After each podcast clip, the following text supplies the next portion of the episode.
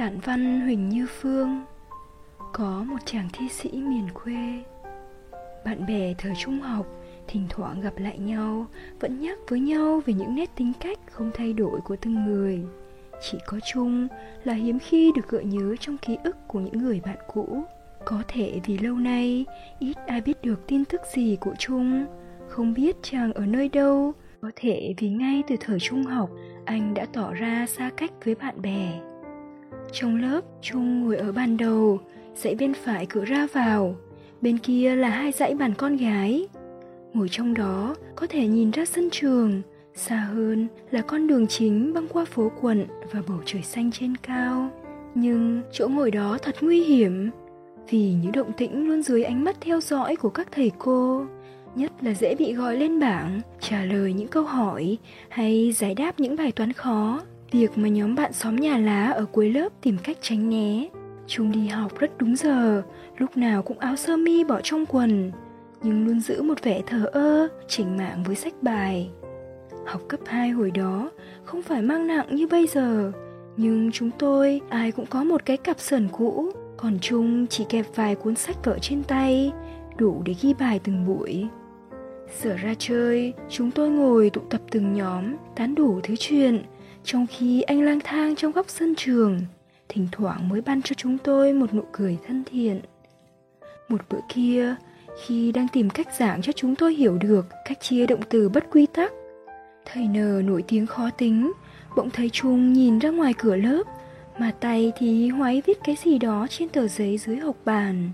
Không bỏ lỡ cơ hội, thầy đến thẳng chỗ chung với chứng cứ rõ ràng về người học trò lười biếng, làm việc riêng trong giờ học không chối cãi, anh từ tốn đưa cho thầy tờ giấy trắng kẹp giữa cuốn vở.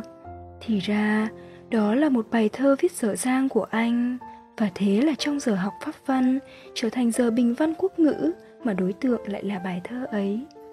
Bao nhiêu năm trôi qua, tôi không còn nhớ bài thơ ấy viết gì ngoài câu đầu tiên, mây bay về núi hẩm hiu.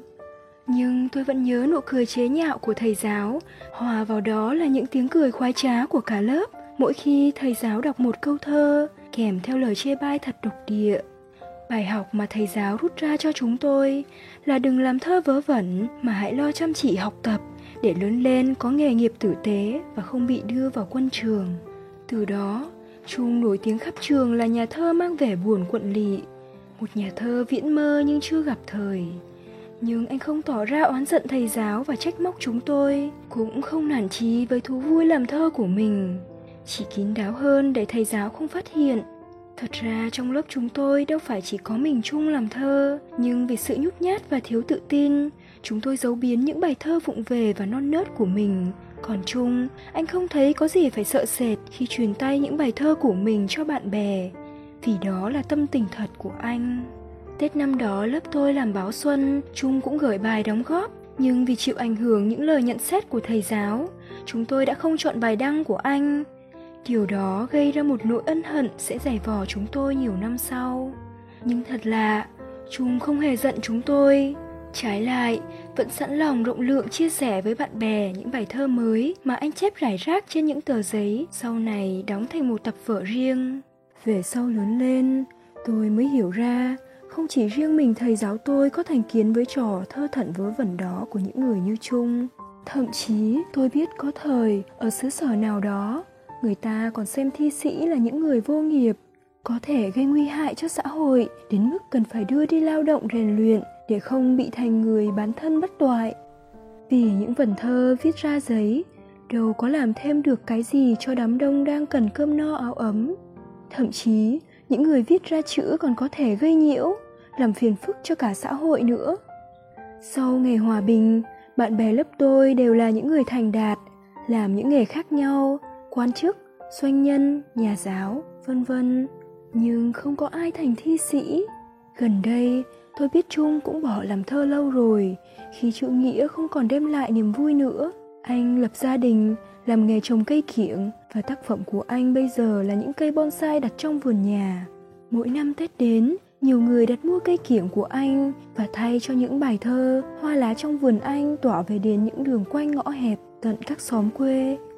Thật đáng tiếc nếu hồi đó chúng tôi chịu khó chọn vài ba bài trong tập thơ chép tay của Trung đăng báo thì bây giờ lớp tôi còn lưu giữ một kỷ niệm êm đềm về người bạn khác thường đó. Điều duy nhất mà Trung để lại cho chúng tôi là cảm giác rằng trên đời này có những điều tưởng chừng như vớ vẩn nhưng lại khiến lòng ta nhớ tiếc biết bao.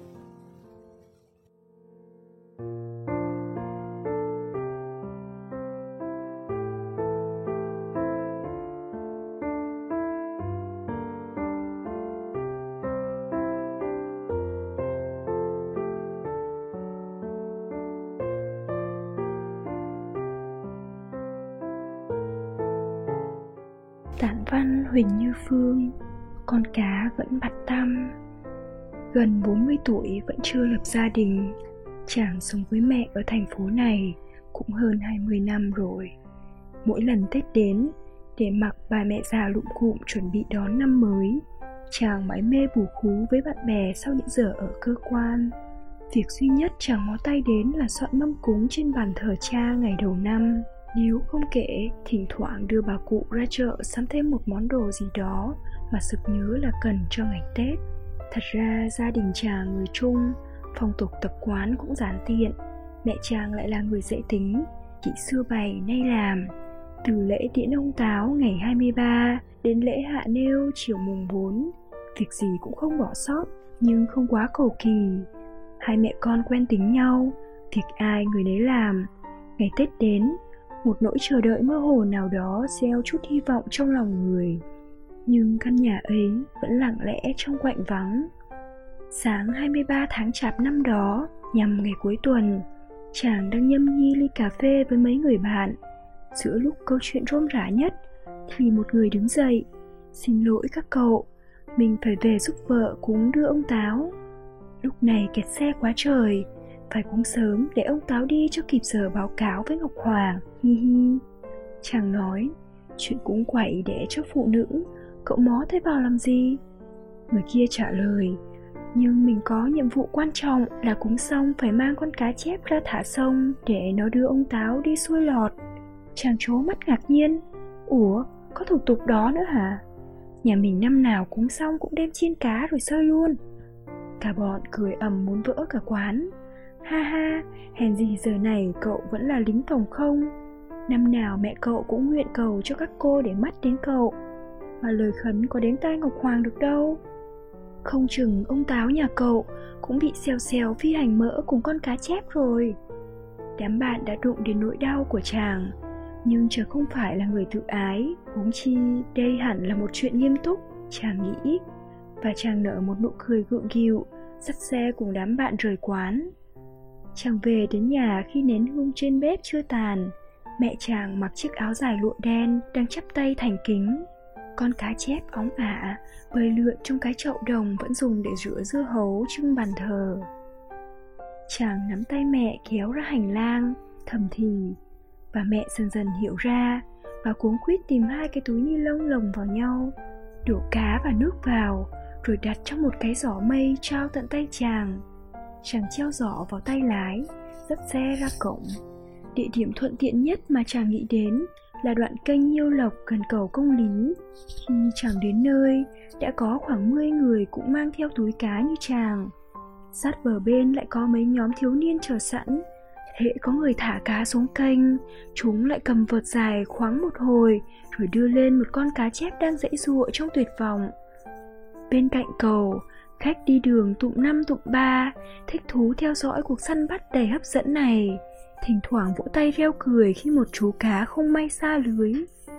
Còn các gia chủ thì tiêu nghỉu bỏ về, đành ngậm bùa hòn làm ngọt. Dòng kênh tù hãm, nước đen ngầu, bốc mùi khó chịu, chàng lắc đầu thầm nghĩ. Chỗ này thả cá xuống, có thoát được mấy cái vợt kia thì bơi một lúc cũng chết vì ngạt thở. Chàng định quay ra đường, thì nghe bên cạnh, một giọng nói nhẹ nhàng cất lên. Làm sao bây giờ anh? Thả cá xuống đây chắc ông táo hết đường về quá. Chàng ngoảnh lại và trói trang trước mắt chàng là một khuôn mặt tươi sáng. Nàng có cái miệng như chim sẻ, đội cái mũ rộng vành như mũ của trên mát trong phim người tình.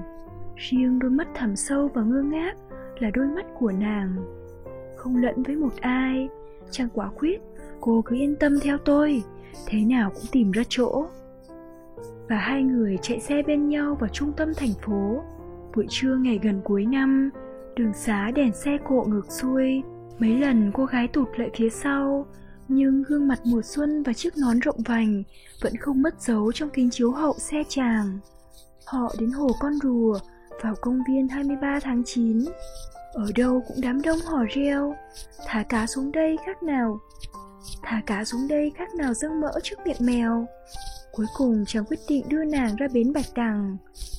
Dọc bờ sông, dưới gốc cây phượng già, mấy chú bé đang ngồi câu cá, vài chú còn mang theo cả vợt, Họ đi dần về phía nhà máy Ba Son và dừng lại trước vườn kiểng, nhìn sang tượng Trần Hưng Đạo. Thấy cả hai sách túi ni lông, người bảo vệ già đoán được ngay.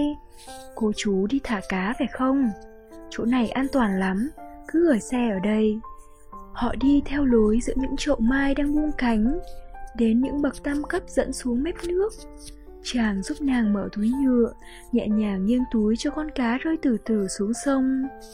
Môi nàng mấp máy như đang khấn nguyện điều gì Đến lượt con cá của chàng Nàng lại đưa hai tay dâng lên cẩn trọng Con cá vui mừng quẫy đạp trong nước và bơi đi Để lại những bọt tăm nhỏ dần cho đến phút ấy, Cả hai chưa nói thêm với nhau lời nào.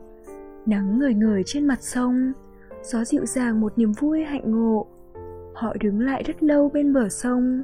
Phía dưới, một người đàn ông đang neo con thuyền chở hoa về phố. Người vợ trẻ ngồi thổi cơm trong khoang thuyền.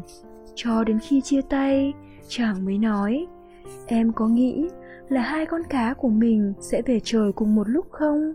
Nàng gật đầu, mỉm cười thể sau, chàng và nàng trở lại chỗ đó nhiều lần nữa. Họ thường lặng lẽ bên nhau, nhìn chuyến phà đi về thủ thiêm, hay những con tàu chạy ra cửa sông cho đến khi chiều xuống. Chàng hứa một ngày nào sẽ đưa nàng lên một con tàu theo một chuyến đi xa. Nhưng rồi chỗ xa nhất chàng đưa nàng tới vẫn chỉ là nơi chốn này, và chuyến đi hứa hẹn đó mãi mãi chỉ còn trong mơ ước. Một ngày lễ ông táo nữa lại đến. Năm nay một mình chàng đem theo con cá chép của nhà mình ra bờ sông bây giờ đã có thêm nhiều người biết đến chỗ này nhưng phà thủ thiêm không còn hoạt động bến tàu trở nên trống trải sau khi buông con cá rơi tõm xuống nước, chàng bước lên vườn kiểng thì gặp một cặp vợ chồng đang khoác tay nhau bước tới.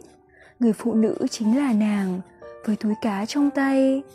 Chàng tần ngần đứng lại, đôi mắt nàng như phụ xương khi lướt qua chàng. Họ thả cá rất nhanh rồi ra xe. Tiếng còi ô tô rục rã trước khi tan đi trong miệng người.